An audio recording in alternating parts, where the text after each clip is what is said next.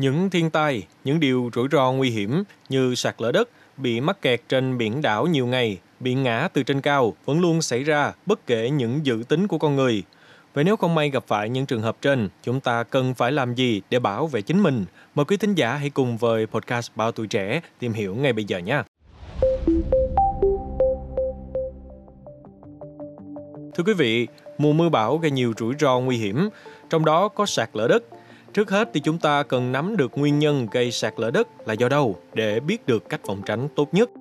Khi mà sạt lở đất xảy ra, đòi hỏi bản thân mỗi người cần phải bình tĩnh, suy nghĩ nhanh và hành động ngay lập tức. Việc lắng nghe kỹ những âm thanh bất thường là vô cùng quan trọng.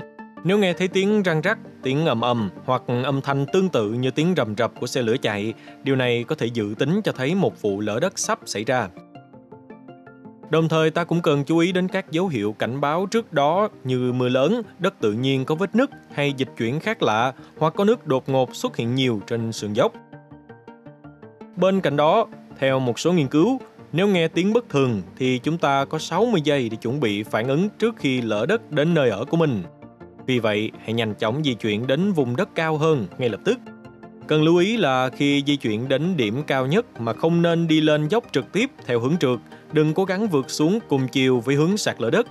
Việc di chuyển sang một bên hoặc lên dốc thường an toàn hơn là cố gắng chạy ngang qua vùng sạt lở đất hay chạy xuống dốc. Ngoài việc tránh các khu vực bên dưới sườn dốc như tránh ở gần chân vách đá, hẻm núi hoặc đồi khi có mưa lớn hoặc sau thời gian mưa kéo dài cũng rất quan trọng. Thưa quý vị, thường thì khi sạt lở đất xảy ra, những người ở tầng trên, gác mái hoặc mái nhà có trên 95% thời gian giúp tăng khả năng sống sót đến 12 lần. Vì vậy, việc di chuyển lên cao nhất có thể như chạy lên tầng 2, lên mái nhà hay thậm chí chỉ nhảy lên một quầy bếp trong nhà bếp sẽ giảm đáng kể nguy cơ tử vong. Nếu trong trường hợp không thể chạy kịp, ta cần hãy nằm xuống cuộn tròn như con tôm để giảm chấn thương, hai tay che đầu để mũi có một ít khoảng trống dưỡng khí để thở vì phần lớn khi sạt lở đất xảy ra, người ta chết vì ngạt bùn đất hoặc bị ngạt thở do vật nặng đè lên ngực. Bên cạnh đó, sau khi lở đất dừng lại, lúc đó chúng ta có thể còn bị mắc kẹt bên dưới đống đổ nát trong một căn phòng nhỏ hoặc trên tầng cao hơn. Nếu bị mắc kẹt, việc bị thương và có nguy cơ ngạt thở là hoàn toàn xảy ra vì lúc này do áp lực đè lên ngực hoặc do không khí bị hạn chế trong một không gian nhỏ. Khi trong trường hợp đó thì ta cần cố gắng vẫy tay lên khỏi đống đất đá nếu có thể và tạo tiếng ồn để gây chú ý như là đập vào các mảnh vỡ, đừng hét quá to và kéo dài dễ gây mất sức. Nếu mà không thấy hiệu quả trong những phút đầu tiên, chúng ta cần giữ bình tĩnh, hít thở nhẹ nhàng để dành sức chờ đợi được giải cứu, nhất định không bỏ cuộc. Bên cạnh sạt lở đất, việc bị ngã từ trên cao cũng rất là nguy hiểm. Nếu chẳng may bị ngã từ trên cao, các nhà khoa học đã xác định rất hiếm người sống sót khi rơi từ độ cao 30,5 mét trở lên, thậm chí ở độ cao 6,1 đến 9,1 mét. Nhưng trong trường hợp đó, việc nắm được 4 cách thức sau có thể giúp ta sống sót. Đầu tiên là cần phải cố gắng giữ bình tĩnh khi đột ngột bị tai nạn rơi xuống vực sâu. Tiếp theo, ta cần cố gắng phá vỡ đà rơi thẳng xuống đáy thành nhiều phần ngắn nếu mà bị rơi xuống từ một vách đá, một vực sâu, một công trình xây dựng, hãy cố gắng hết sức dùng tay chạm mạnh vào một gờ đá hoặc vách đất thấp hơn, một cành cây hoặc vật thể bất kỳ trên đường rơi. Nếu rơi từ giàn giáo xây dựng thì hãy cố gắng bám vào tấm ván cây tre nhằm che chở cơ thể tốt hơn. Chia nhỏ đà rơi, làm giảm gia tốc rơi xuống, giảm sự va chạm mạnh khi tới đáy vực sẽ mang lại cơ hội sống sót cao hơn cho nạn nhân. Bên cạnh đó, ta cũng cần cong đầu gối của mình trước khi chạm đáy. Nghiên cứu chỉ ra rằng đầu gối bị cong khi va chạm có thể làm giảm cường độ của lực tác động lên gấp 36 lần khi đầu gối thẳng, giống như cách chạm đất của một con mèo nhảy từ nóc nhà xuống đất. Tuy nhiên, đừng uống cong quá nhiều mà chỉ giữ một chút uống cong là đủ. Đồng thời, giữ hai chân chặt chẽ với nhau để cả hai chân chạm đất cùng một lúc. Điều cuối cùng là ta hãy cố gắng ngã sang chỉ một bên mà thôi, một khi cơ thể rơi xuống trên đôi chân, nên cố gắng ngã sang một bên phải hoặc là trái. Ta cần tránh ngã ngửa hay là nằm sấp. Ngã ngửa sẽ bị chấn thương sọ não, ngã sấp thì sẽ bị vỡ lồng ngực. Rơi sang một bên là tốt nhất về mặt thống kê khoa học, tỷ lệ sống sót cũng cao hơn rất nhiều. Nếu không thể chủ động cách ngã, hãy cố gắng che đỡ cú ngã bằng hai cánh tay ôm ngực hoặc là ôm đầu gối với khuỷu tay hướng ra phía trước. Thưa quý vị, còn khi gặp nạn ở ngoài biển khơi thì sao? Đã có nhiều trường hợp ở Việt Nam và thế giới cho thấy có người hoàn toàn có ý chí sinh tồn rất mạnh mẽ. Từng xảy ra chuyện 5 ngư dân trên tàu cá gặp nạn của Bình Thuận vẫn sống sót dịu kỳ sau 12 ngày lên đên trên chiếc thuyền thúng với sự khắc nghiệt của thời tiết giữa biển cả mênh mông, không có đồ ăn và thức uống. Trở về từ cõi chết, sau giây phút bùi ngùi xúc động khi gặp lại người thân, các ngư dân tàu BTH 97478TS đã kể lại cuộc chiến sinh tồn trong suốt 12 ngày trên chiếc thuyền thúng mong manh.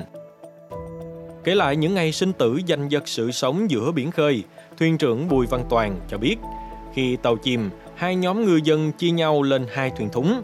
Sóng đánh mạnh, chiếc thúng 8 người của anh Toàn lật úp nhiều lần, thúng còn lại bơi tới đỡ lên.